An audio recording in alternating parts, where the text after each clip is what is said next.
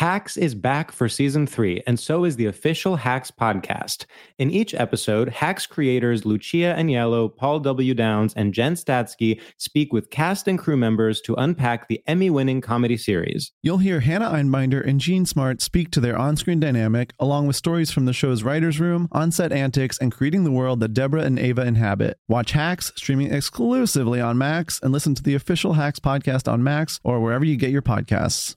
Experts claim there is nothing tougher than a diamond, but at Diamonds Direct, we beg to differ. Have you ever met a mother? Strong, radiant, timeless. This Mother's Day, give her the gift that meets her match with diamond jewelry starting at $200. Plus, Diamonds Direct's exceptional quality and unbeatable everyday price. You're sure to give her a gift that wows this generation and the next to come. Experience the thrill of jewelry shopping done right at Diamonds Direct. Diamonds Direct, your love, our passion. Looking for hair removal tools that not only deliver smooth results, but also empower you with a sense of complete control? Enter Conair Girl Bomb, your secret weapons for smooth, sleek results made just for women. From the ultimate Girl Bomb grip and professional grade blades, you don't have to compromise and settle for less. Conair Girl Bomb equips you with the precision and power previously reserved for men's grooming tools. So take your hair removal routine to the next level with Conair Girl Bomb. Available at ConairGirlBomb.com or a retailer near you. AT&T connects an ode to podcasts. Connect the alarm. Change the podcast you stream. Connect the snooze. 10 more minutes to dream. Connect the shower. Lather up with the news. Sports talk, comedians, or movie reviews. Connect with that three hour philosophy show. Change the drive into work in traffic so slow. Connect the dishes to voices that glow. Thank you to the geniuses of spoken audio. Connect the stories. Change your perspective. Connecting changes everything. AT&T. The Nikki Glaser Podcast. The Nikki Glaser Podcast. Here's Nikki. Hello, here I am. Welcome to the Nikki Glaser podcast. I am podcasting from New York City in my friend Sarah Lena's house in Manhattan, Tribeca. Not going to get too much more detailed, but that's where I am. I'm joined here in this room, this guest room with me, by um, my best friend, my former roommate, the woman who wrote this theme song. You know her, you love her, you've heard her on the podcast a million times. She's wearing socks that have the girl with the pearl earring on them. They are very cool. Where'd you get those? It's Anya Marina, everyone. Thank you so much. I got them from a very nice couple in Richmond, Virginia that housed me for a house concert, hosted me. They're really cool. I've never seen you wear something so bold. I feel like, I am the girl and they with have the a pearl pearl earring. on them. I know. into them a real pearl. Those are so cute. And How does that not fall off in and the she's laundry? wearing my tour T-shirt. What'd you say? Is yeah? How is that not falling off in the wash? It's insane. I don't know. There might have been two pearls at one point. I was watching a video this weekend. Noa, by the way, is in Arizona joining us. Hey, Noa, how's it going? Hey, good, good. Hi. Um, so this weekend we had a girls' trip and we just all sent each other. Noa wasn't able to go, but man, we missed her, and she'll be on the next one. But it was seven of us. Um, Sarah Lena, whose house we're at right now, uh, Anya, me, Kirsten, Carlisle, Taylor, Cat. Kat, and is that it? That's it. Oh my God, so many. Um, it was so much fun, but there was this video of Miss Tala. Oh yeah, Hollow we missed too. Um, of us all wa- we were watching the Casey Anthony show that we all were like on our chat talking about, but we were like save it for the girls trip. So we watched that and we're all unsure of if she did it or not, even though I was positive she did. Like it I'm pretty sure she still did, but I do think it was an accident. We don't think she like actually like killed her. Like we think she there was a pool accident. It doesn't matter. I mean, it does matter, but like not for this story. Um, and Kirsten noticed that we were all like kind of snacking and crunching around the room. Like we had a bunch of snacks that we got delivered, and we were just all just captivated watching the show. And Kirsten decided to record everyone um, eating and crunching. And I was watching the footage this morning because she sent So it over. I. You eat so slow. I'm here. you were eating a bag of Skinny Pop. And this, time, you know, those tiny little one serving bites. I've never seen someone eat one piece at a time, very slow. And I'm like, I gotta slow the fuck down when I eat. Like, Are have you ever- sure? I thought that was Kirsten. No, it was. She filmed it, so she wasn't in it. Oh, it was you I was- just slowly, so and I was like, man, I gotta move slower. If we all ate slower, we'd probably eat less because you would have time to digest. Um, and I sometimes watch you eat your bars, and you're just like, you just have like little bites, and then you'll set it down. And it's not like you're trying to restrict or be like, I can't have it. I'm just gonna have a little bit. You literally just are very s- slow, like a slow consumer. Yeah, I am a slow consumer, but those chickpea pops that taste like Fritos are like healthy. Oh, yeah. I was eating those one at a time because I was sucking off the powder. Like, I wish there were more powder and less. I used to do that with peanuts. I used to eat the shell because I just wanted that. I didn't like the peanut inside. This was before I was even like a weird diet girl. You know, like this a was strange Just I was just a weird child that only liked the shells, and I would choke violently in the stands where people would be alarmed because Oh, peanut shells you're not supposed game? to eat them, and they're so dirty. They, were just so salty, and I like the crunch. And then peanuts, I would be like, "Ugh, get those out of here." Yeah, they're so Um, plain. This girls' weekend trip was amazing. Highlights include. Psychic vegan restaurant times. So- oh yeah. Okay, so we were supposed to have a psychic come. Anya like found the psychic. She was supposed to come. She got the date wrong. We were like, not a very good psychic. She like didn't understand what day. She was like, I thought you meant Wednesday, and it was like very clearly Sunday. And we're like, okay, this. Um, we don't trust her to with our futures if she can't handle her own present. Um, so we didn't get a psychic, but then we were at. I really recommend doing this with a group of people. So I don't even know how this came about. We were at a dinner, like Yeah. the idea for it, and Anya tore up the menu that was like little paper menus that you know disposable. Tore up seven pieces. We each got a strip, and then we wrote down something we wanted clarity on in our lives. Something Right. we wanted direction with. It could be a word. It could be a sentence. Like, what should I do about something? Or like, I just need more you know, I just want guidance. And then we crumpled them up and folded them up and put them in a plate. And then we each picked one. And then we like held it in our hands and like swished it around and kind of just closed our eyes. And whatever vision you got, you said, like, I don't know, I'm just sensing the word March.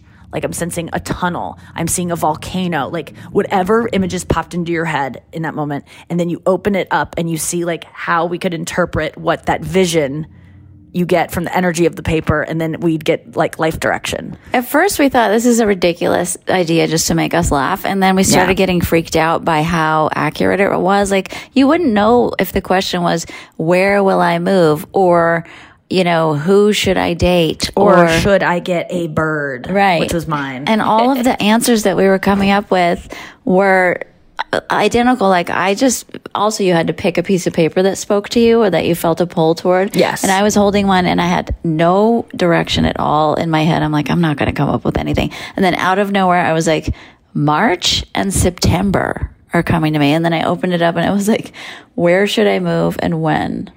and it was Or like no, you, when should I move? That's what it right. was. So you're going to move to, to March and September. Sorry, that was a No, no, terrible no. example. no, you but I did realize though that this is this is exactly what happens with psychics and tarot and stuff. Yeah. Is like it's I don't really believe this is actually guiding you, but it's like it tells you it tells you what you want to like we really want to be guided in the direction that you want to go but sometimes it's hard to admit to yourself what you want and so interpreting a mysterious clue really helps you in a way that doesn't mm-hmm. feel so self-serving tell you what you really want. So like if someone was to, if i was to say what am i supposed to do? I need to make a change what should i do is uh, like my question and then someone says march i can go oh i'm going to move in march or it could be i'm going to start a women's march or it's going to be like i need to watch march of the penguins or um, Right. uh, you know, you can really make anything out of like because I was like, should Can I get a bird? And Sarah Lena for mine had seen a tunnel and sand And a vagina. and eyes and a vagina, and so we were like, oh, you should get a sand bird. The sand is at the is in the forest in the rainforest. You need a parrot. I'm like, no, I was already planning on getting a parrot. This wasn't about like, do I get a quail or a parrot? I'm gonna get a parrot. we were like bird. tropical birds. And I'm like, but you can put sand anywhere. You can just be like, a sandbox is at a school. You should have a child. You know, like it really is kind of telling you what you want. But it was so fun. Yeah. It just got the conversation like kind of going in a like you know, sometimes it's hard for people to like open up about things. I feel like girls' trips for me are always ways for us all to kind of talk about what's on our mind and might what might be like really maybe shameful or embarrassing about our situation or how clueless we all feel or how like just stuck we all feel. And then one of us reveals it and then the others are all like I am either there right now and it seems like I have it all together or I have been there and it was just so helpful. And um we also Sarah Lena did the coolest surprise for us. We got into town. It was just a quick trip. We got a quick trip. We went to a gas station, um, and that was the highlight. We got big gulps. Well, that's a different branding, but um, we got into town, went to lunch, then we. So, but the highlight for me was Sarah Lena had a surprise for us, and she was like, "It's not a big deal. Don't seriously, don't don't get excited about it." She, first of all, she got us to she got us. So we were going to stay at her new house that we're at right now, right? But and she has multiple floors and we could have just taken over one of the floors or whatever but she was like i just feel like you know my husband's going to be there. He's going to be on a different floor and we could totally avoid him. They have like elevators here. She was like but i kind of want to be away. So she out of the kindness of her wallet got us a hotel stay the suite these two suites that had like adjoining rooms practically oh at the nicest hotel any of us have ever stayed at. My mom would have had a field day on this being like look at this you might have seen some of the footage on my Instagram story of us playing with the curtains that, you know, you press a button and they open, um, shooting like Taylor Swift videos. But And everything was very French and like feminine, and you just felt like you were in Paris in 1940. yes, five 1953. so nice. It was like the way Graceland felt when we visited Yes. Graceland and everything's preserved in time. It's almost like 50s stuff, but new. And so this place is just gorgeous. Um, shout out to the Fo- Fouquet. If you want to look at how pricey the rooms are, guys, go look at Fouquet, F O U Q E T, Q E T. Phuket. Phuket's. Oh, I'll never forget it. And so, um, but we went to, we like went out for the day. We got foot massages from Anya as a Christmas gift. It was so nice. And you went We back all to got the the usual spot. Yes. Yes. Four Seasons Foot Spa. Oh, you Oh, it have was the- oh, I thought I thought it was the one by the Comedy Cellar. That That's what it's go to. called. Is Four Seasons. Oh, okay. I think, or like, yeah, something like that. If you ever go visiting New York, it's on 8th Street and 6th Avenue. Um, it's called Four Seasons. Tell Foot them Nikki and Anya sent you, an hour long foot massage from one of the strongest men in or women. or women. There's three. It yeah. It we had you just sit in a room and you lay back in a chair and you get your feet pummeled and you make orgasmic sounds and you cover your eyes just like when you come. I realize I have the same reaction to coming that I do that a foot massage. I like get embarrassed and I have to cover my eyes. You're also just as like focused and directorial. You're like, that's good. That's actually less. No more. More like to the point where you think you're And then- hurting me. and but I'm very giving with like, oh, that's so good. Yes. Oh God, that's good. Oh, And they oh, love oh. it. and they laugh so hard at my responses. Um, so then afterwards, Sarah Lena was like, "And I have a surprise." So then we go. and it's just like a cozy. I mean, it's silly, not a girls. deal. It's like Guys, not. It's seriously, just don't like get a so excited. good at cozy planning thing. surprises. she's so good at planning. It's amazing. So we go back to the hotel.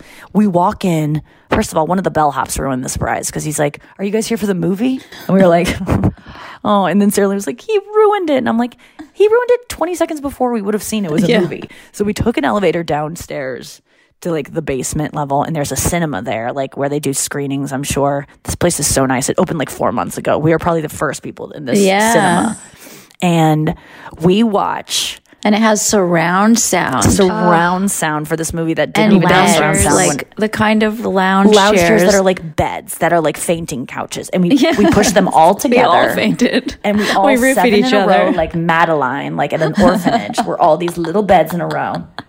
And we get to watch Can't Hardly Wait, which was a movie that was a seminal classic for me and all my friends growing up and like informed so much of who we are. And we all have such nostalgia for it. And Anya, who like grew up in a slightly different generation, just missed out on it just enough, just the way that I missed out on like Heathers or um, oh yeah. not another teen movie or Pump up the volume or the reality Lizzie bites. McGuire movie. Like, yeah, reality bites. uh, You know, it's just that key moment. So if you graduated between, if you graduated high school between 1999 and 2004, you're gonna love Can't Hardly Wait. And, um, but then I loved watching it with you Really? because you are like a cinemaphile, cinephile. Yeah. a pedophile too. Um, you you you uh, are pedophilic for cinnamon. Um, you're a cinephile. Oh my god. you love cinema. You know, like t- you know Tarkovsky and like Uh, I don't know, a little know, bit. Tarantino. I mean, I don't know. You just know like good. Ethan Hawke. You've been a Steven Spielberg, uh, Michael Bay, uh, Michael Bay, and you um, but you enjoyed it. Oh, I loved it. Ethan of those- Embry is so cute with those big sad eyes. The soundtrack was amazing. Smash Mouth was used three or four times. joke. Jennifer Love Hewitt's boobs are like defying gravity. She's in her absolute peak. Everyone has yellow teeth. yes, Everyone, has, like normal, colored teeth. Everyone has No Botox. veneers, no Yeah. Botox. Everyone has like, you know, those. She's wearing that classic. um You remember the shirts that were so popular? That like the little spaghetti strap, but it had like a built-in bra with Yes. it too. No, I Yes. you Yeah. those, right? They sold those on Those were Delia's. great. Everyone had flyaways, and Delia's. Nikki's like, people would be dying right now if this was Oh, if filming you're now. on set, flyaways, it's almost as if your nipple is hanging out. How much of they're like, but she has flyaways. I'm like, so you mean some of my hairs might be like around my who can like right now? Feel my head. I just Yeah. did a photo shoot. Feel oh my god, what a disgrace! they they pasted my head down because of fly the yeah, dreaded no, is flyaway. perfect. Um, and so yeah, it was just interesting to see. And then Jennifer Love Hewitt was every guy's crush. Oh my God. time. like mm-hmm. a- and even mine. impossible, impossibly beautiful, like a doll come to life, like the tiniest waist, the biggest, tiniest boobs, that if show that's is just possible. that movie is just so well done because the the background like everything going on in the background. There's jokes happening in the background. You know there's constantly people that you're seeing on screen that you're like that's a person that's in a movies now. Like it was just everyone was in it. Seth Green was so and funny. it's fun to watch with you because you're you remember dialogue. You probably haven't seen this movie for a few years mm. at least. like at least 10 10 or I 15 mean, years. Nikki was like, like But I- calling out the phrases through the whole film. I'm like, how do you know this? You have such an incredible memory. I have a incredible memory for something I watched literally a hundred times. You know, like it's Clueless and Can't Hardly Wait for Me were my big Seth ones. Green was so cute. But at the end, it was funny because I've talked about it before. I didn't kiss a boy until like so late in high school. You know, I was like junior, senior year, something like that. And um, and all my friends had kissed boys, and I just didn't know how to do it. I thought it was going to be bad, and I studied that movie so much. The kiss at the very end, where you know, spoiler alert, the Ethan Embry and the girl kiss, and she does this thing. If you go back and watch it, oh, and I, yeah. and I still do it to this day. When you kiss someone, you kiss, and then a second and a half later. Your eyebrows go up like, oh, that was surprised me. Like you kiss and then, oh, and it was so funny because I called it out. I go, kiss, eyebrows. And then everyone laughed because they were like, How did you know that was going to happen? I was like, I've studied this extensively. And that is how I kiss to this day. And, um, and so then that was so fun. And then we went to dinner. And she had a bag, two bags of snacks ready for us in the theater as a surprise too, like and a ca- two cases of Lacroix. it was so fun. There were no drugs, there were no drinking. It was just all girl Just fun. good time, pajama fun. I might have microdosed a little bit, but I don't even think it affected me much. Um, it was it was awesome girl time, and then Anya and I were fresh from a crazy weekend of shows, which is Oh my God, so much fun. So many besties came out. It was so nice to see you all. We were in Waterloo, New York, at a, a casino called Del Lago, and then we were in Hershey, Hershey. Pennsylvania, which was amazing. Oh my God, Hershey was incredible. And then um, the final night was at the Borgata in Atlantic City, and we're going to tell you about who I got to hang out with there, which you might have already seen on my Instagram, but there is quite a story that surrounds it. So we'll be back right after this with that story. Hacks is back for season three, and so is the official Hacks podcast. In each episode, Hacks creators Lucia Aniello, Paul W. Downs, and Jen Statsky speak with cast and crew members to unpack the Emmy winning comedy series. You'll hear Hannah Einbinder and Jean Smart speak to their on screen dynamic, along with Hacks writer and actor Pat Regan, on how their improv experience helped them when shooting scenes and what it was like writing scripts for specific actors. You'll also hear from crew members like the costume designers on what it was like creating the world that Deborah and Ava inhabit. Hear stories from the show's writer's room, on set antics, and more. Watch Hacks streaming exclusively on Max and listen to the official Hacks podcast on Max or wherever you get your podcasts. Oh my God, you guys. I'm so excited that Don't Tell Comedy is sponsoring this podcast because they have like all of my favorite clips on Instagram Reels. I'm constantly discovering new comedians from these clips. And I always like, how do you even go to these shows? Where are they happening? Well, now I know because I have the information right here. You can go to one of these shows. Don't Tell Comedy are putting on the coolest comedy shows in the country. This isn't like a comedy club. This isn't a theater. These are small, unique venues like on rooftops, backyards, art galleries. If you're looking for a fun night out in your town, which it's probably in your town because these shows used to just be in LA and now they are all over the country, 150 cities in Canada, the US, and the UK. Don't Tell Comedy is the best thing for you to go out and explore and do. You're going to see amazing new comedians. You're going to see pop ins from famous comedians. You've seen the clips online. Be a part of the experience live in person and do it on me, guys. Get tickets at don'ttellcomedy.com and then use the code Nikki for 20% off your first show. 20% off. That's freaking good.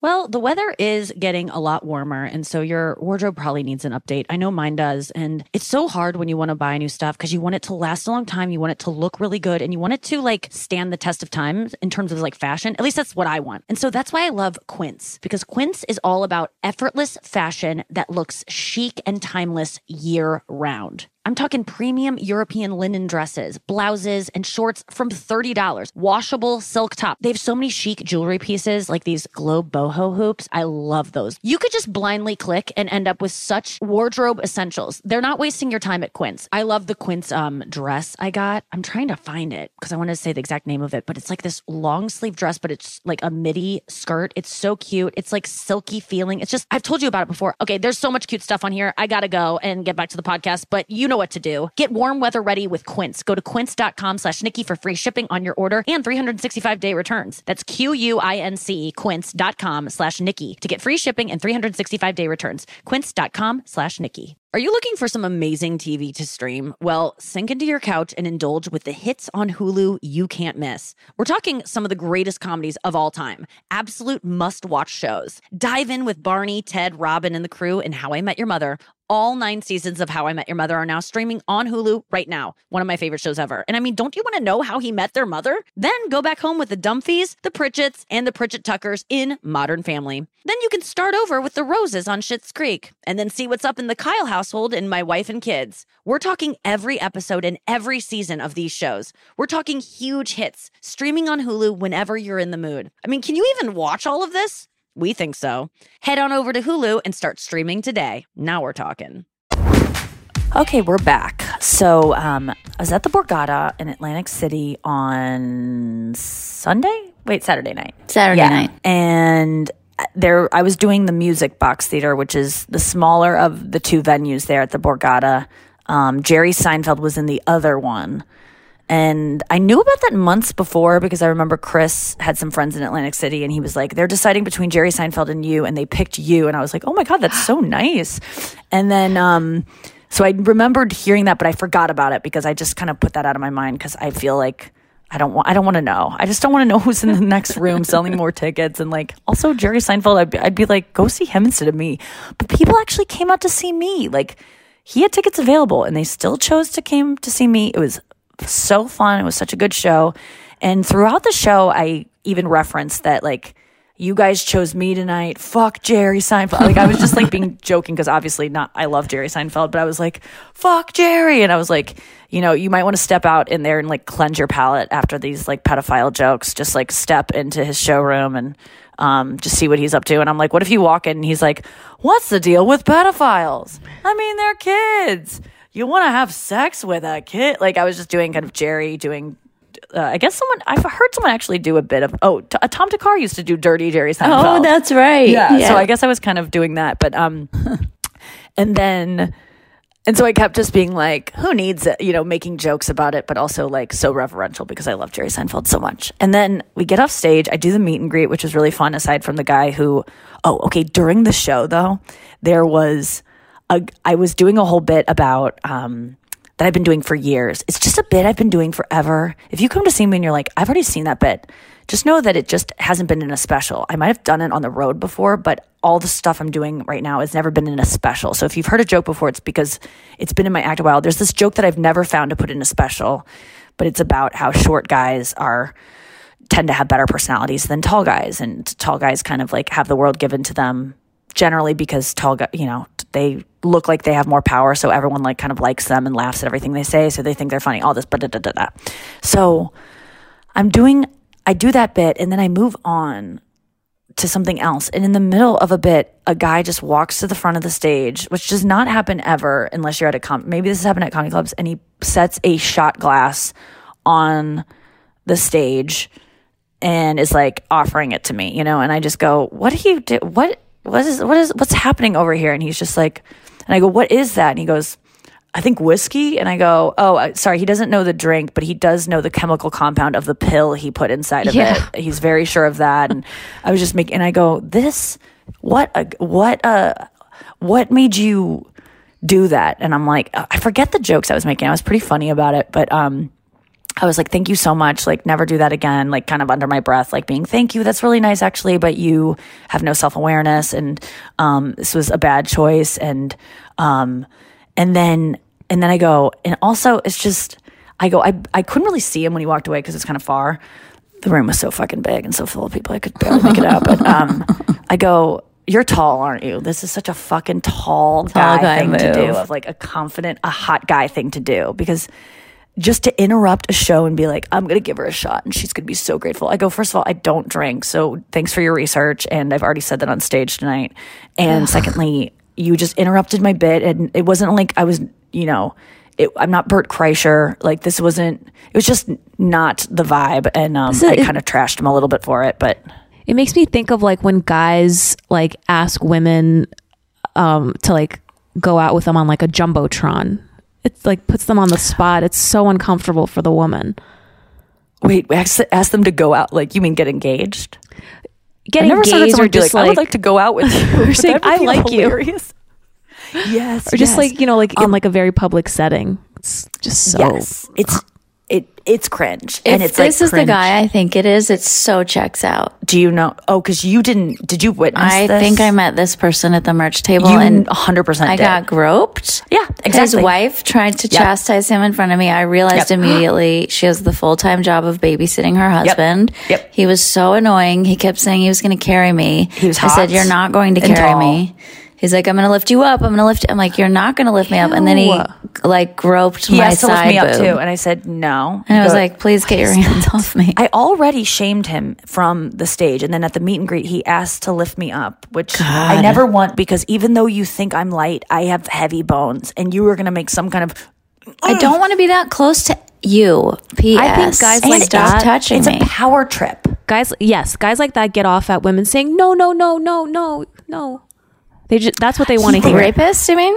Yeah, yeah, exactly. well, He was- also was harassing this other couple. I thought they were together and they were trying to take a photo with me. He's like, all right, I'm going to take the picture of you guys now. Lift her up, lift Anya up, lift her up. I'm like, do not lift me up. And the guy's like, he I'm has not like a, lifting you up. Don't worry. carrying fetish. You know, like he just wanted His poor wife. I'm going to change his name because I He- remember he his did name. ask, I will say, and sometimes they just like grab you. I mean, this hasn't happened in years. I mean, this was more like the wild west of comedy clubs where no one knew who you were. I was an opening act. They didn't respect me at all. And now there's it just rarely happens, but um, it was nice to have besties like right behind him so that when he left, they were like. Are you okay? And I'm like, that's fine. Wow. Because I know how to kind of handle it now. He just goes, Can I lift you up? And I go, No. And he goes, Really? Like, first of all, shut. I said no. Don't give me No like, one ever tells me no, it. though. I'm six four. Yes, exactly. And I go, I knew you were tall. As soon as he walked up, I go, I knew the guy that brought a shot was fucking tall. And then he, um, no offense to any tall people listening, you're all kind and I love you. Um, but then he goes, then we take a picture and he kisses my side of my face, but I don't know if he's kissing me or licking it. I thought he was going to lick me because he's Oh, such I'm a guy. sorry. just- so he, I think he's licking my face and I make a face like, and I'm just like, get it over with. And these Either are- option is these gross. are always the times when their cameras don't work right. And so you have to like hold it. And I know you're like, why don't you tell him get the fuck off you? I swear to God, you guys, it is more work than to just get through with it.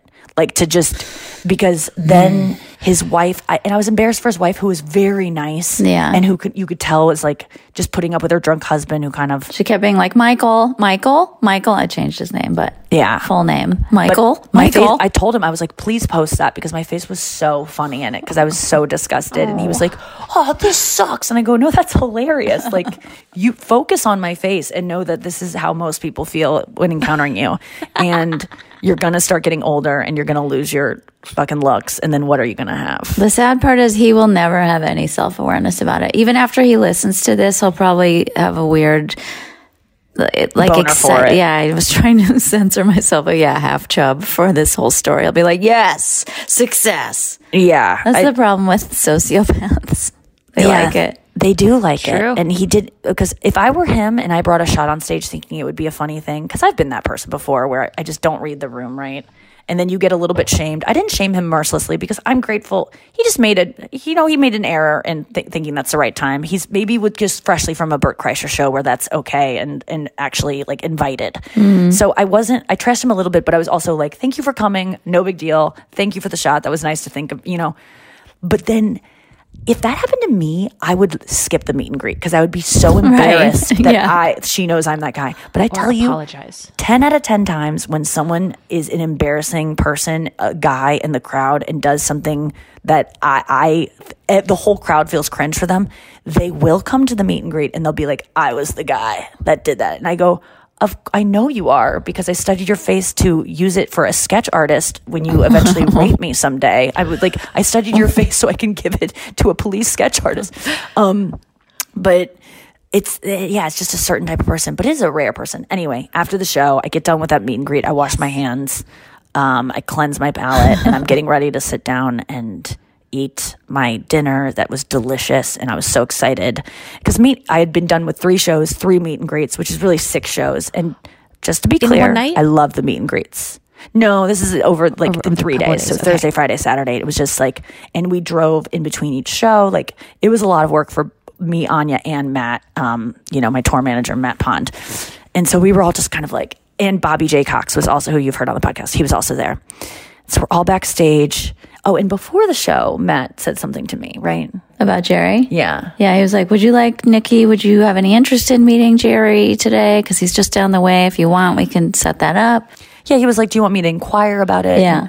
And I was like, "God, no, no! Like he he doesn't need to meet me. Like I don't want to bother him. Like, of course, I would love to meet Jerry Seinfeld, but like, I have met Jerry before. I was um on Inside Amy Schumer, and we did a sketch called '80s Ladies. And at the end of it, Jerry comes in, and we like I get to latch arms with him, and watch on the street. I met him briefly that day. It was very cold outside. It was a quick shoot it was cool to be on camera with him, but it wasn't, we didn't have an interaction. I knew his wife from hanging out at Amy's house. His wife, Jess, and Amy are friends, and I really love Jess, and we were Instagram friends for a while, and I, we haven't talked in years, but I liked her. But I just, I don't know. I got the sense about Jerry from watching comedians in cars.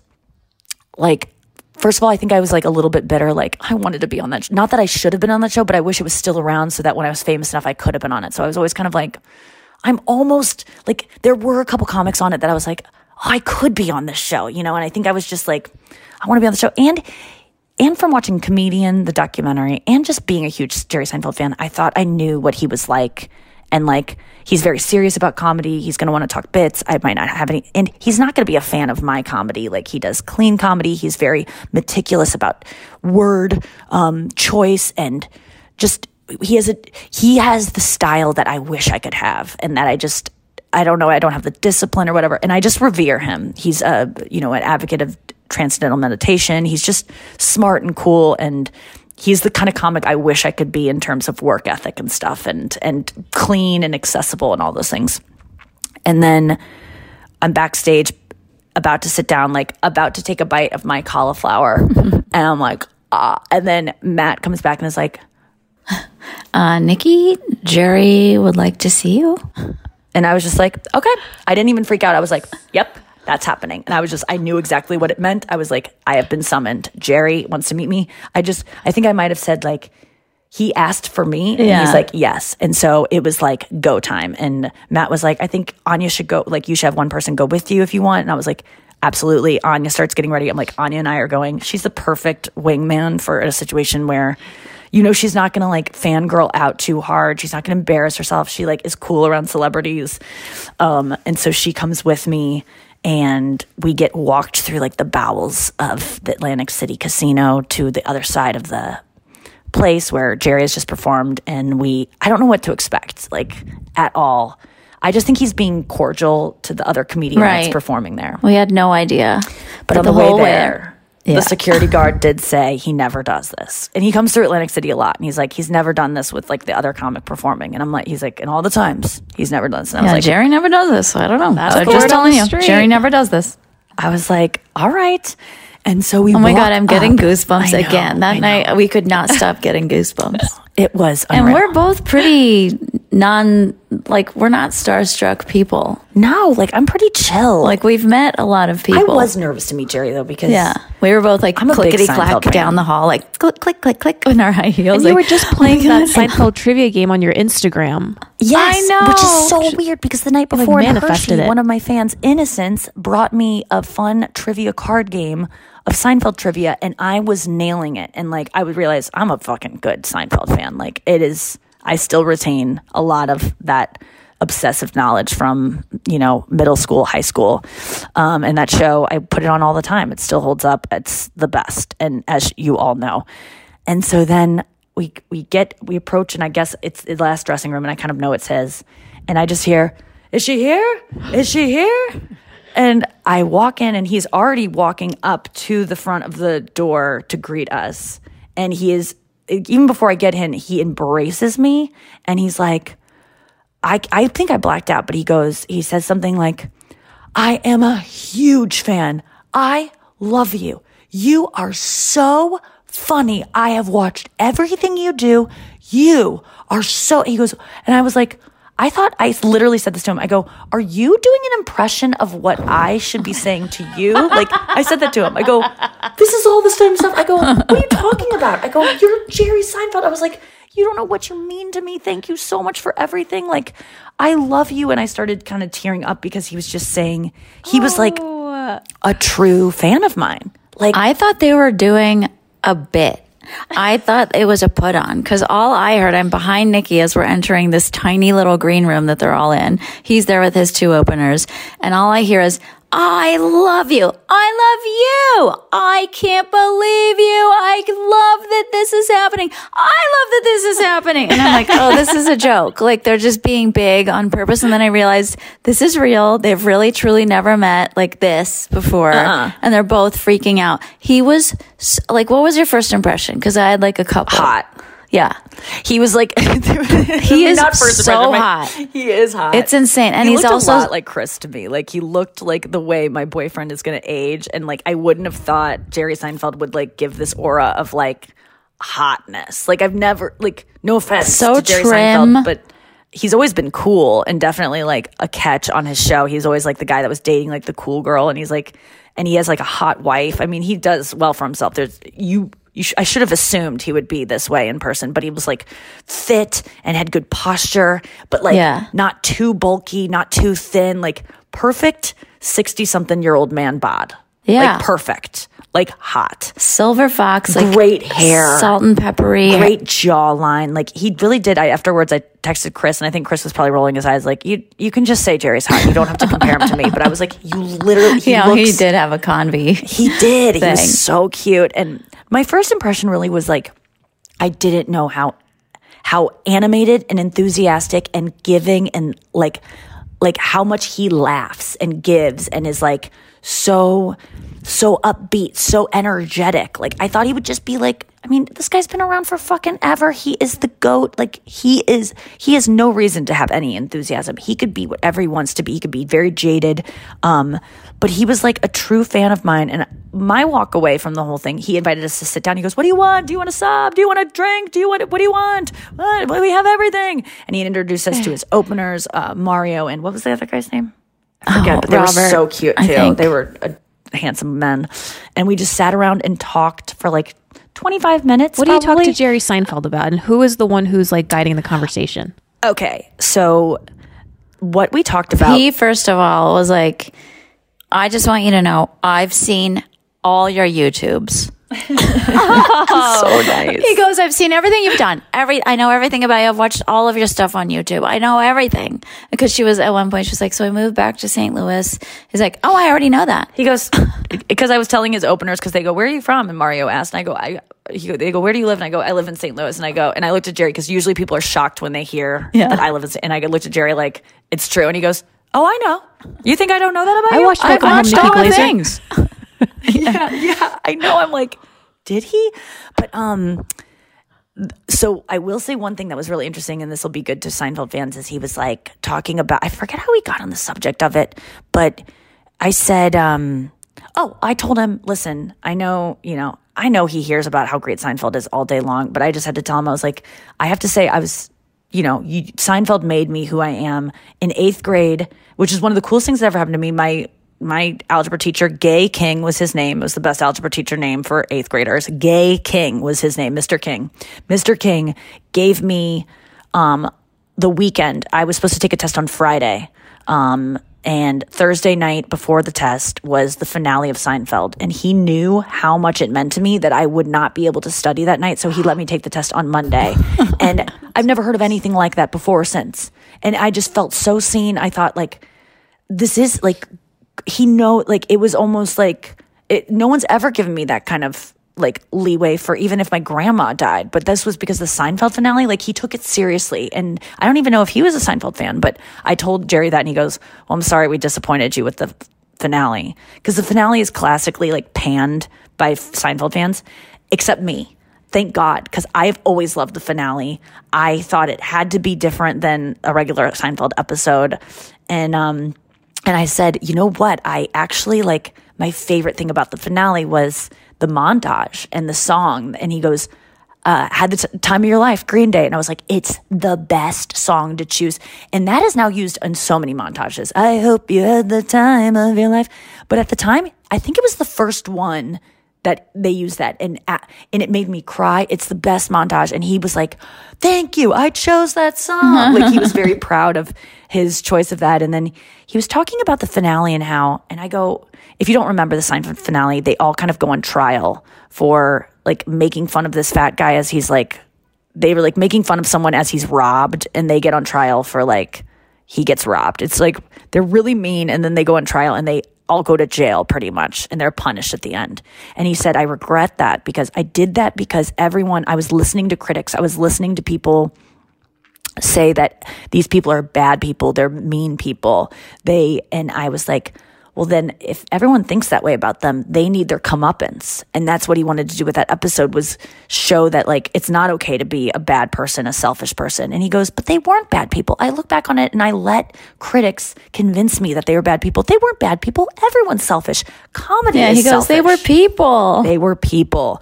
And he regretted that. And then he also, though, said, as much as he wished he wouldn't have listened to the critics, he said, he's, I forget who he quoted. It was someone, Oh, that's right. some artist he had quoted saying, like, there's no idiot whose advice I can't benefit from. Every idiot has some piece, something that you can hear. Like every YouTube comment, there's something to be gleaned that you can take as feedback as an artist. And I liked that because I hate when people are like, get mad at the audience. My biggest pet peeve, as you probably know, is like when comedians are on stage and they tell a joke and they're like, oh, you guys just don't get that. This crowd fucking sucks. And they get mad at the crowd. I'm like, no, you suck. The crowd, there have been shitty crowds for sure that are just dumb or they're not listening, but you are an art, you need to adjust. You need either go to their level or like acknowledge that this room is full of drunk people or acknowledge that this room is full of people talking. You need to figure out a way, like, Yes. it might be hard, it might be impossible, but like blaming the crowd is so lame to me. And so I liked hearing that because even when people go, you don't need to listen to that person's opinion about you, stop reading the comments, which I don't read anymore because they just hurt me too much.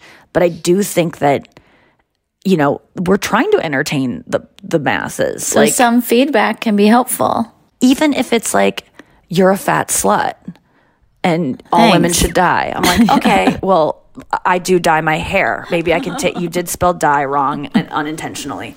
Um, but he was saying he was working on a new film and that he Oh, was yeah. asking for all kinds of feedback from all kinds of folks. And he didn't necessarily love the feedback the network was giving him, but he was like, I'm going to listen to it. I'm going to be open minded. Maybe And- they're right. That's so cool because you just, I always thought of him as like such a lone wolf. Like he is so, he knows how to do his own set and he doesn't take advice from anyone else, which is still true because I said, you know, this is interesting, Jerry, because I've been thinking about my stand up set and how I approach my roasts have always been the thing that everyone applauds me for the most, like my roasts. And there's a part of me that doesn't feel like I can take credit for it because it was such a process that I invited other writers into, other comedians, and I had a lot of help on roasts. Even though I wrote many, if not most of the jokes, I got a lot of help. Um, and for some reason, I go, and I don't know why I don't do the same thing with my stand up. Like, why am I not getting help from people? And he goes, No, no, your stand up is you. No, you're doing everything right. You don't need, he goes, For example, I'm working on this bit about playing poker and how I don't care about my, it was some, you know, very early bit that he's working on. And he goes, no one's gonna be able to tag that up for me or you know tag being a joke on a on a, after a punchline he's like no one knows that's that's in my head that's my own per- no one can no one can help me with that. And so it was he was he was very very full of juxtaposition of like Yeah. listen to people but also do your own thing. Like but the one thing i tr- will always try to remember is that he said at one point i was talking and telling a story and he looked at his friends and he goes her voice even her the way she talks is funny she has a voice what did you say She has the comedy voice. she's got the comedy voice and i was just like It was, oh, the best was when he ah, he christened you a Jew. Oh yeah, and he goes, "Are you Jewish?" And I go, "No, I'm sorry." And he was like, "You're sorry." He was like laughing, and he was like, "You're not." He goes, "You are. You are." And I go, "Thank you." Yeah, you go, I wish I were. And he goes, Glaser. And you go, I know. People always think that. And he goes, You are. You are. But you are. And I go, "Okay, then I am." I said, "That's how you know if you're Jewish. You're Jewish because if your mom is Jewish, you're Jewish." Or Jerry Seinfeld says you're Jewish. Those are the two ways. And so I'm Jewish. It was such an amazing thing to just be in the room for that because I was, I'm pretty like unflappable and my eyes wa- teared up several times. And I was like, why am I crying right now? I was looking at the carpet, like, pull it together, Anya. No one could tell, but I was just going, wow, this man has touched all of our lives so much. Like, Curb Your Enthusiasm, Larry David, Seinfeld, Julia Louis Dreyfus, Veep. Like, so many things I love in my life are due to Kramer at the. Laugh Factory. I mean, everything. No, it's been so culturally impacted, maybe more so than anyone we, anyone you can think of, like in terms of how influential he's been. And he was Um, so ebullient. Like you Yeah, do think he's going to be jaded, but he was just so full of joy and li- like he had He's the most smiley hang. eyes. And he was just like staring at Nikki, smiling like a hundred percent joy the whole time. But I really like, I know uh, my f- great people have said I'm funny before. Conan says I'm funny. Like all my heroes say I'm funny. And you guys know as my besties that I doubt that sometimes. And I think I'm tricking people or I'm like, you know, I figured it out, but it's not real. Like for some reason, like, I really, I gotta, I'm, I'm gonna remember the way he said that. Like, if he, like, I can't question Jerry Simon. I, not that I can question Conan either, but sometimes I'm like, Conan's just being nice. Like, and yeah, I've, I've done well on his show, but like, I, I was, I, I don't know. I just sometimes can, I gotta just remember Yes. that for some reason Jerry really got through to me of like, no, he's a legitimate fan of mine and like wants to hear what I have to say. And it was like, and he was like, you should have been in my movie. We should have put her in my movie. God damn. Like, he was like Yeah. so mad. And then Anya's like, then you guys need to work together. Anya's being my agent. She's like, you need to put her in something. You guys, you job. two, Anya Yeah. need to do something. I didn't know awesome. comedians and cars is over. Is it? I feel like it, he would have said God, something that would have been. not been over. I've seen Yeah. every single one, and I would love to see you guys do it. But then Anya, Anya's just like, I'm like, this is my opener. They don't even know if she does music. Like, they're not really, it was so fast when we were all introing that it was unclear. And then we, we, you know, we have a friend in common, uh, Ryan Hamilton, and we were talking about his new stand up and, um, and Anya's like, it's this great 20 minutes about his, this accident he had and all this stuff. And Jerry's like, we should produce it. You and I, we're going to produce it. So he and Anya made like a deal that night. And he even said, I know this sounds like just this Hollywood, like, we're not going to do it, but we're doing this. And then so Anya and I went and saw Ryan Hamilton's set last night. And I feel like we're going to get the wheels in motion on this. we are. It's so good. It was so fun. It was like, I don't I'm still pinching get- myself. What did your parents say? It's- They um they, I haven't you know what I texted them just the picture. I was like you're never going to believe it and then they just like hearted it. I haven't talked to them yet because I've been on this girls trip, but they're I did say like he was he's a huge fan of mine take how much you think he would be excited to see me in your wildest dreams and multiply it by a hundred. Because it literally was like i'm not joking you i never would have thought that jerry seinfeld would be that excited to meet me. It lit- i literally said to him are you doing an impression of how excited i should be? Like it felt like it felt like the way that i was trying to suppress like the version of myself that is totally unbridled happiness to, and excitement was the way he was. I was kind of like, take it easy, fangirl. Like it was that much. It was awesome. Yeah, I can't wait for your parents to hear. That was Yeah. definitely the highlight of one of the highlights of the year for It sure. really was. And um, Also, the weirdest thing is we were playing a manifestation game with the girls' chain. Like, play the game of in your wildest dreams. Let's say a phone call happens. You pick up the phone. What is the great news on the other end? And we were all making lists. And mm-hmm. one thing on my list, this is a month ago, I was like, I want to produce a comedy special or work with a comedian. Would love if it, it's Nikki, but any. You know, like I would love to work cl- more closely with comedians in terms of like working on a special. you said produce a comedy special. Yeah, and I was thinking and I was like, well, I've never heard this dream. What's going on here? And then all of a sudden, Jerry's like, we're producing it. And Well, yeah, I told Jerry, I go, I want, I want Ryan to do this, but he just he keeps saying he's going to shelve it, and I, I want to produce it. And he goes, "You should produce it." And I go, Why not? "Yeah." And Yeah, then he he goes, goes, "I'll do it with you." I'm like, "This is a joke." I'm telling This you, really It's not a happened. joke. That's wild. So it, there's a plug for speaking your dreams into existence. I'm telling you, I talked about it last week on the podcast about um, doing mantras, and I got a lot of feedback from besties about my new mantra of I approve of myself. I approve of myself. I, and I was doing it this morning because I was on my way to a shoot and I was feeling like just chalky skin and like kind of just bloated from too much like food last night late at night and I was just feeling like mm, mm, mm. Warning, warning, White Lotus spoiler alert ahead. White Lotus spoiler alert ahead. If you have not watched the finale of White Lotus season two, please skip ahead at least two minutes. It may be more than that. I am sorry if it is. Warning, warning. White Lotus spoiler alert commencing now. You know, Jennifer Coolidge, when she fell off that yacht and just was floating in that ocean, I just felt really confused and puffy and, you know, just betrayed. And I was like, I approve of myself. I approve of myself. I appro- I'm, guys. Spoiler alert! I do a great Jennifer Coolidge. I realized this weekend. Spoiler I alert did not now? know. Oh yeah. By the way, I just gave away the ending of White Lotus. Fuck. Wait, let me do this for, the- for Can an you do it underwater? I approve of myself. Oh wow, this ocean is beautiful under here. I was so sad. But White Lotus, if you guys haven't seen the finale, I'm sorry um, to uh, spoil it. We'll, we'll do an insert of a spoiler alert for that because that one's really important. Um, but yeah, uh, I can do a. We were working Oh, on impressions this weekend, and my. Jennifer Coolidge is like, "Have you been watching White Lotus, Noa?" No, No, you have not. Um, I think most of the nation has watched it. I think it's mm, like the. New I just love your non sequiturs about like being hungry or not. Like I've lost my appetite now. Now I'm hungry. Now I've. Oh, that fish looks good. Oh man, why did I have to die? I wanted to be on the next season. Oh God. Um, but it's a little off. I need to watch it again. No, White that Lotus was really so good, and I know people who haven't seen it yet are probably like stop talking about it, and people who have seen it are like wanting to hear more about it. I even this morning with my makeup artist, I was like. I'm still like recovering from White Lotus. Like I'm still. Can I just say my final thoughts about White Lotus Please. finale? Um, do it. She and Noa, do you care if I spoil it for you? No, I don't care. Are you promise? Yeah, because th- like for me, it's watching the whole thing. It's not just like the ending that counts. You know what I mean? So I don't care about. Spoilers. Okay. Well, let me just talk in code then.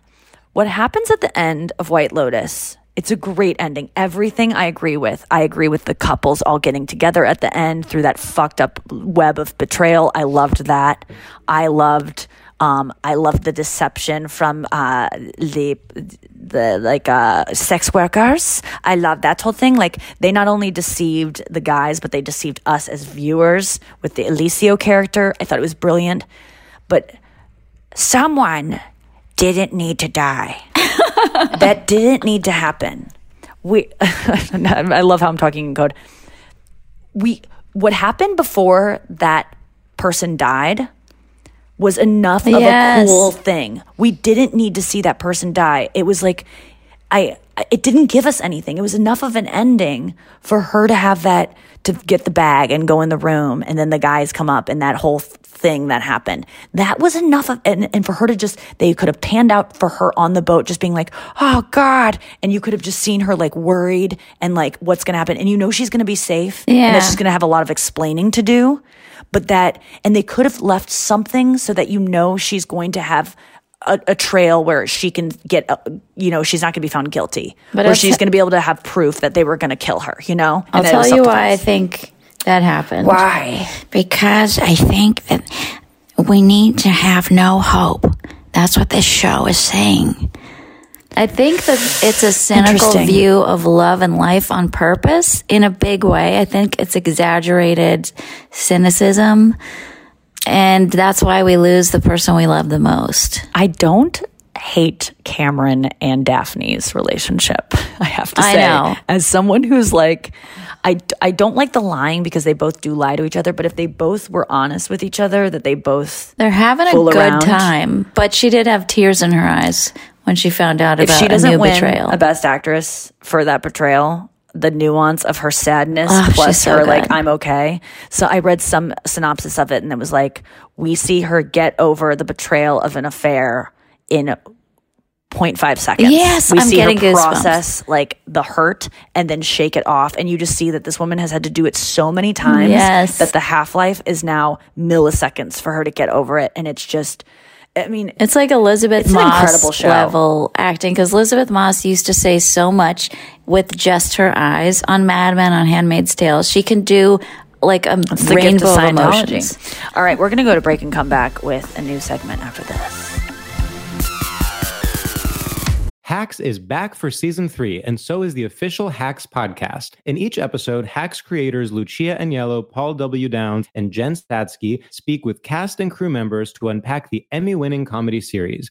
You'll hear Hannah Einbinder and Jean Smart speak to their on screen dynamic, along with Hacks writer and actor Pat Regan, on how their improv experience helped them when shooting scenes and what it was like writing scripts for specific actors. You'll also hear from crew members like the costume designers on what it was like creating the world that Deborah and Ava inhabit. Hear stories from the show's writer's room, on set antics, and more. Watch Hacks streaming exclusively on Max and listen to the official Hacks podcast on Max or wherever you get your podcasts. Oh my God, you guys. I'm so excited that Don't Tell Comedy is sponsoring this podcast because they have like all of my favorite clips on Instagram Reels. I'm constantly discovering new comedians from these clips. And I always like, how do you even go to these shows? Where are they happening? Well, now I know because I have the information right here. You can go to one of these shows. Don't Tell Comedy are putting on the coolest comedy shows in the country. This isn't like a comedy club. This isn't a theater. These are small, unique venues like on rooftops, backyards, art galleries. If you're looking for a fun night out in your town, which it's probably in your town because these shows used to just be in LA and now they're all over the country, 150 cities in Canada, the US, and the UK. Don't Tell Comedy is the best thing for you to go out and explore and do. You're going to see amazing new comedians. You're going to see pop ins from famous comedians. You've seen the clips online. Be a part of the experience live in person and do it on me, guys. Get tickets at don'ttellcomedy.com and then use the code Nikki for 20% off your first show. 20% off. That's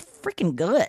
This show is sponsored by BetterHelp. You know, I have the podcast to really vent about stuff that's been bothering me, but even that, I can't say some of the stuff I need to sometimes. And there's certain things you just really can't tell anyone. And that's when you need a therapist. They're just there to listen. They can handle it. They've heard it all before. They can tolerate it. And that's why I love therapists. Don't think that you have to get through anything you're dealing with alone. That is not the way being a human works. You need to tell someone, please take this opportunity and check out BetterHelp because they will find you a therapist who will meet your needs. I've benefited so much from therapy of saying the darkest stuff I would never even say in the podcast. And I know you're like, wait a second, you leave dark stuff off the podcast? Yes, I, I get even darker if you can believe it. So if you're starting of thinking giving therapy a try, try through BetterHelp. It's designed to be convenient, flexible, and suited to your schedule. And it's online and you can leave your therapist at any point with no questions asked. So this is perfect for someone who's non-committal, who's scared, um, who's never tried therapy before. Get whatever you've got off your chest. Get it off your chest with with BetterHelp. Visit betterhelp.com slash Nikki Glaser today to get 10% off your first month. That's betterhelp, H-E-L-P dot com slash Nikki Glaser. Are you looking for some amazing TV to stream? Well, sink into your couch and indulge with the hits on Hulu you can't miss.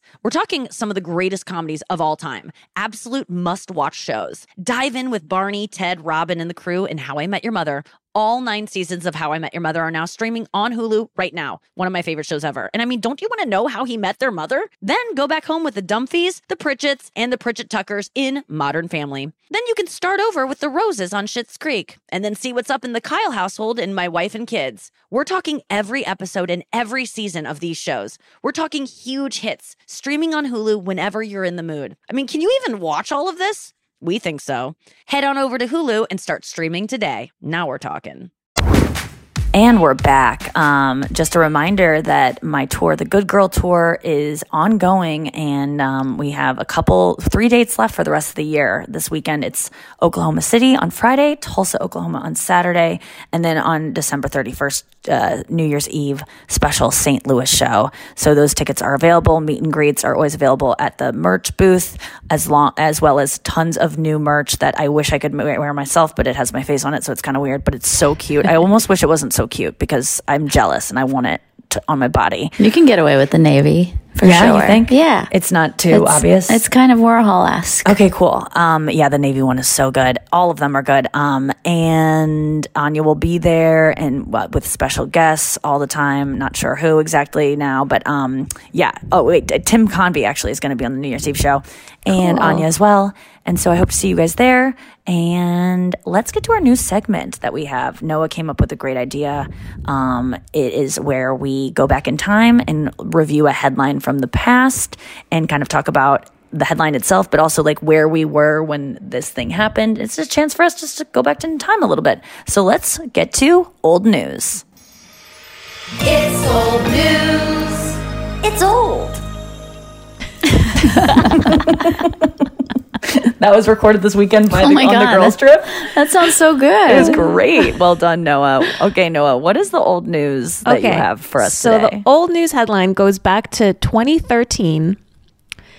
Uh, Nikki and Sara of MTV's Nikki and Sara Live choose two fans of the show to take over their hosting duties, and they surprise them with a One Direction interview.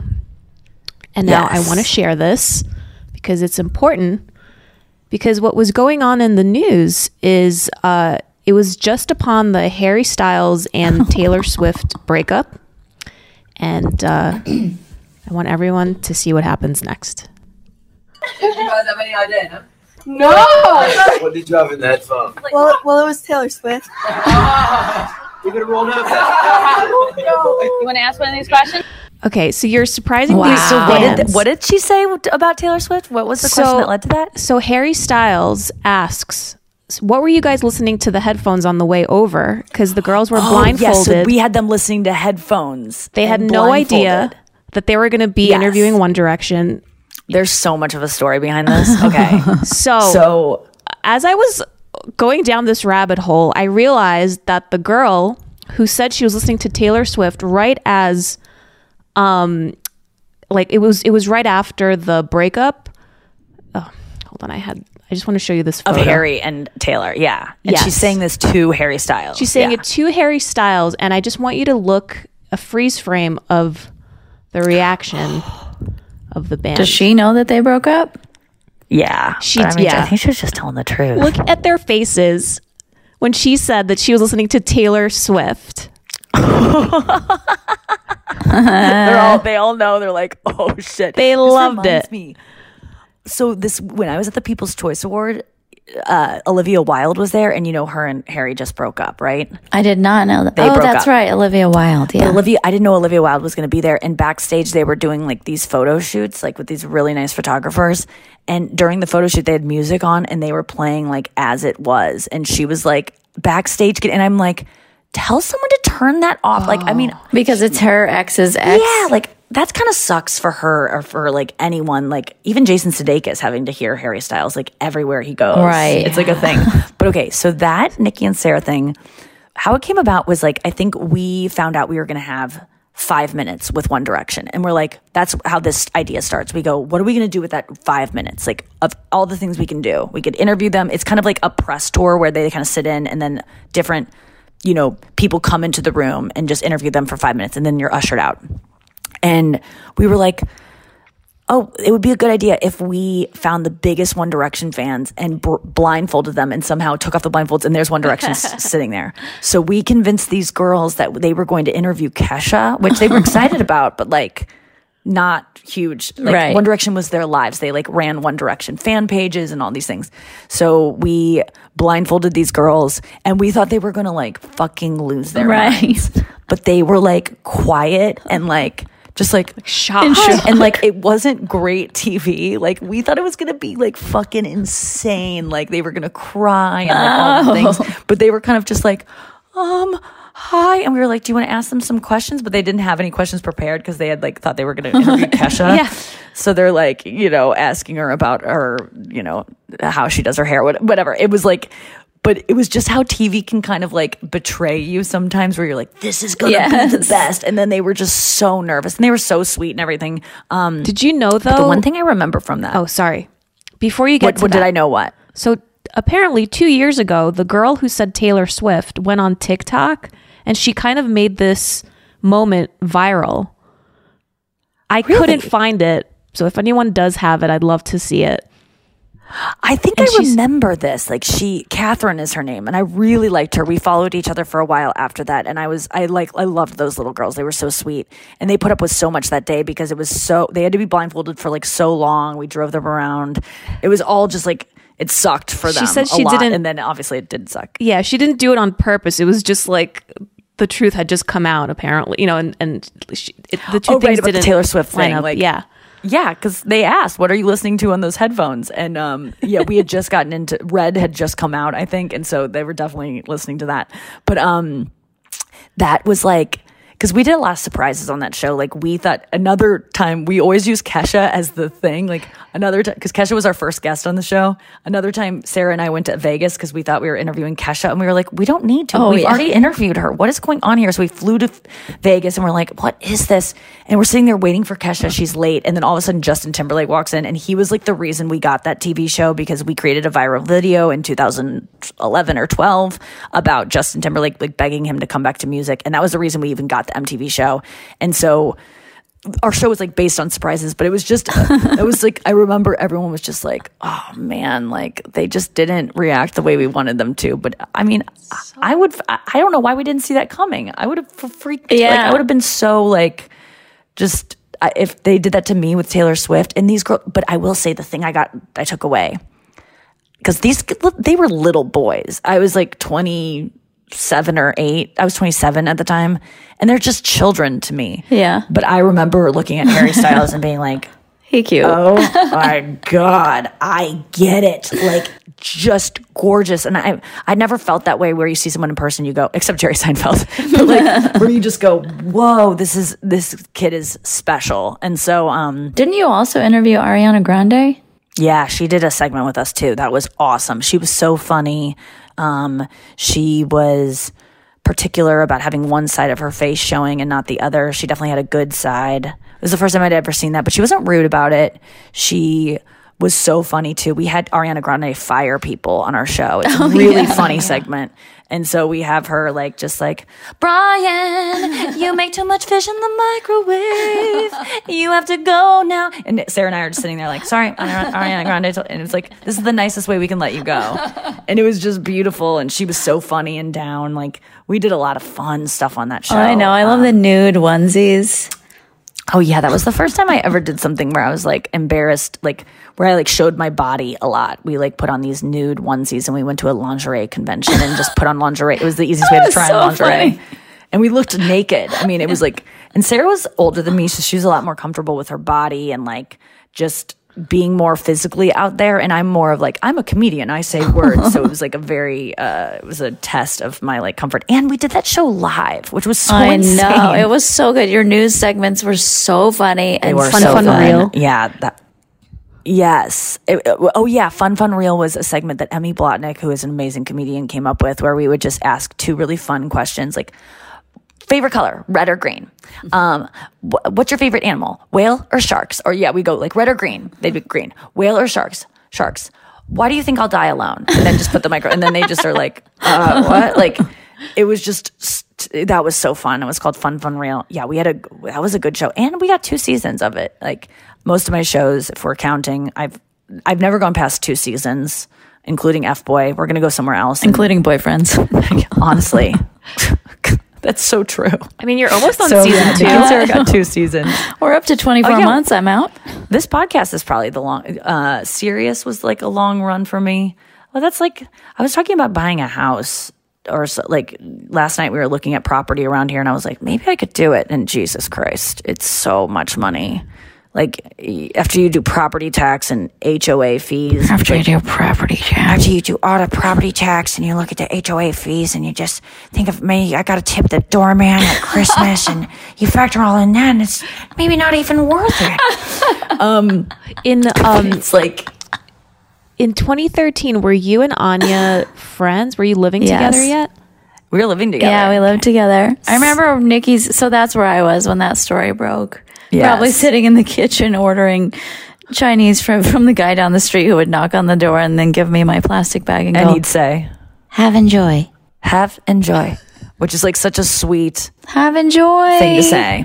Um, I love yeah, him. so I got the pilot for Nikki and Sara um, in 2012. We were going to film it, January 2012, and it was Really? yeah. It got picked up to film in 2011, so it was like maybe Wow.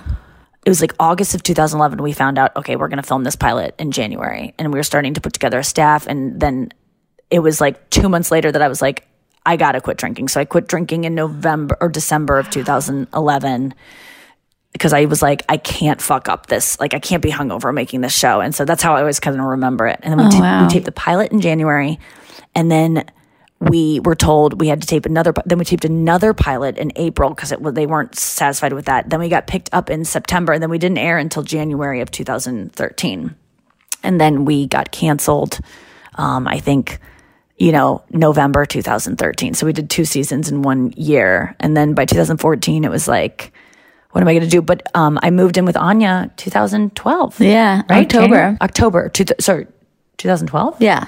Oh yeah so I, d- I did the pilot when i was still living in that fucking terrible place and then yeah uh, the whole time I made the show, I was living What with terrible Anya place? in Astoria that I lived with Oh, that girl really? and So on that's where you went. Craigslist. Oh, it was terrible. Yeah. Um, but that really marked the, you know, I always told my parents when I got into comedy, like, give me until I'm, I gave, said, give me till I'm 28.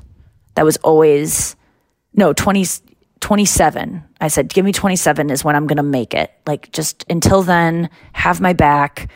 And they, you know, and I'm just lucky. They definitely bailed me out financially and I've paid them back since then. But like, if I wouldn't have been able to do it if I wasn't like my parents didn't help me out financially here and there.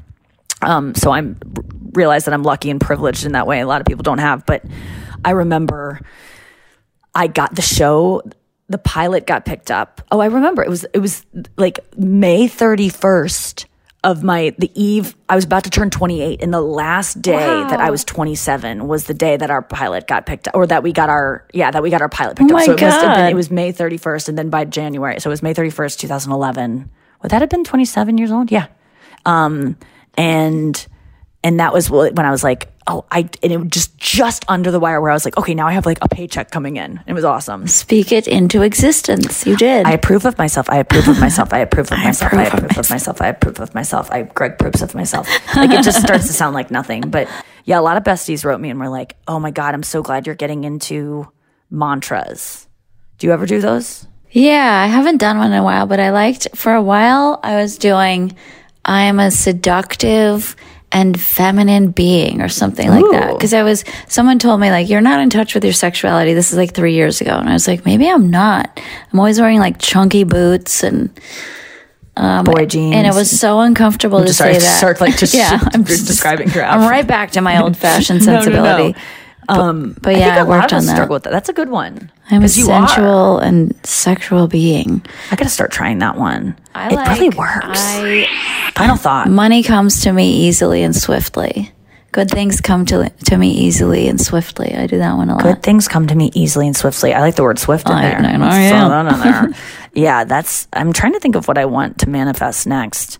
Because even like if I were to be like, I want to produce a special, I'm like, oh, that's a lot of work. Like I want to do something that I like doing it in the present tense. Like I am producing a special that I love with people I love. Well, that's just delusional because you're not. but no, you're. I like to do things that actually are true too. Like, um, I approve of myself. Like, even if I don't. Well, I guess that's true because I don't when I'm saying it. So yeah, you're right. You can The just only reason is to conjure up the feeling of what it would feel like to do it. And then they're like, oh, that's how people who are fill in the blank feel. Like, if you're a billionaire, how would a billionaire feel? Like, I have ample money for the rest of my life for myself and my family. Ah, that's. I approve of myself. It really just, for some reason, the Louise Hay recording like that really struck me because it's like if you have that, you have everything. If you, no matter, because you can be anything, you can look any way, you can have any amount of money, and if you approve of yourself, it's okay. And so it just that one really like I love that. helps me. I approve of myself. I approve of myself.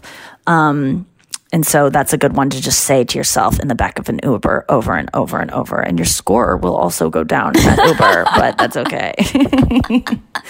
but um, I have to go because I am actually going to go get a shot into my clitoris. I'm going to that place called the V Spot.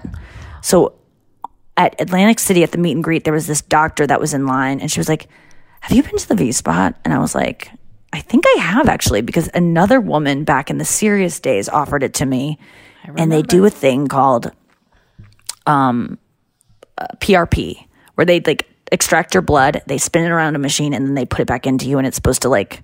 I don't know what it does. Do you know? Enhance your clitoral experience. Yeah, your orgasm. It's gonna wake me up down there, even though. Thank you, Seinfeld. Like I feel alive. That was that hit me too. Um, no, like and Theo James, White Lotus. Um, I uh, they're just gonna put me in a room and wa- make me watch close-ups of his face. Um, but I'm going to get that done. I'm kind of like not feeling like doing it to be honest with you because I'm like I just kind of want to take a nap. Yeah. and I have to go get a fucking needle put into my clit. Um, and th- I've been talking about on stage about how like guys don't like. I hate to do jokes about like guys, you don't know where the clitoris is, duh, duh, duh." but I don't think I think a lot of them don't know that there's like a hood over it. Like there's like a flap of skin that sometimes you have to lift up to access. But then I learned from Taylor and from Anya that they don't want that flap lifted up. They need that protection because it's too sensitive. Yeah, I mean, I'm you know, I'll I'm open to both things, but it doesn't always have to get lifted up. Like a treasure chest. Yeah, as Taylor said, I like it all shmu- smushed She said, together. "I like it all smushed together." I just want to- what do you feel, Noa? Do you like do you like the hood to be lifted to get into the It's engine too, parts? It's too intense. Two cents. I love intense. Well, then you're gonna enjoy your afternoon at the V spot. She, I'm getting. Oh, this is me like self care, getting. Yeah. and I don't even need. I don't even know what I need it for. I know. I watch I don't even know what Nikki. She's like, do. "Oh, I have so much in my schedule," but then I watch you, and you're like constantly scheduling new Well, shit. I think it's going to be free, and I'm not doing this as like she didn't. I'm not advertising this place in any way for form, but this is a thing that happens when you kind of are, have a celebrity. Is people go, "You need to come by my spot. I'll take care of you," and you don't know if that is I'm going to shoot your clit and then charge you eight hundred dollars, or it means and like make you talk to me and take a picture, or it means I'm going to hook it up because shout out to everyone who's ever hooked me up in the world. Like I am very grateful for all the times people just give you things, but I don't know. So I'm going into this being like, I might be out of pocket for something I don't want to really do. Yeah. just, but it was, I can't turn down free stuff. I'm my, I'm my mother's daughter. You're gonna turn down a clit shot for eight hundred dollars? You kidding me? She's a little You Jennifer kidding Coolidge. Are you kidding me? You Do you have a plus one in there for me? Oh, I squid salad. My is gonna look like squid salad after. That's literally what my vagina looks like. A lot of times it's just raw squid salad, discounted squid salad. Um, so I'm gonna go do that, and I will report to you next week for sure about how that all goes. Um, so thank you guys for listening to the podcast. Uh, thank you for understanding our recording equipment. If it sounds a little weird, I forgot the equipment. I'm I missed an essential piece of the elements. So um, we'll be back to sounding normal next week. And I love you. And don't be care. And thank you, Anya. And thank you, Noa. And. Ja- Yeah, Jackalope. Oh, we've done that one before, but why not? Jack up that needle and slam it into my clitty.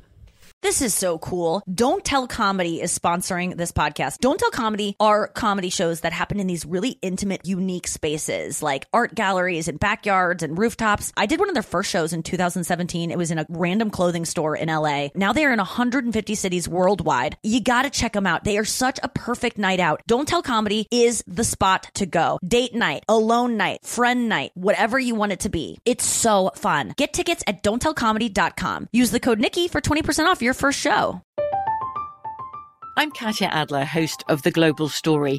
Over the last 25 years, I've covered conflicts in the Middle East, political and economic crises in Europe, drug cartels in Mexico. Now I'm covering the stories behind the news all over the world in conversation with those who break it. Join me Monday to Friday to find out what's happening, why, and what it all means. Follow The Global Story from the BBC wherever you listen to podcasts.